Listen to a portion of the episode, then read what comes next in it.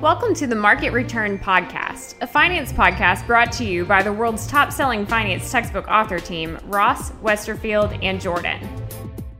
Hey guys, it's Emily here from the Ross Current Events team, and today we're going to talk about something that is top of mind to almost everyone right now, and that's COVID 19.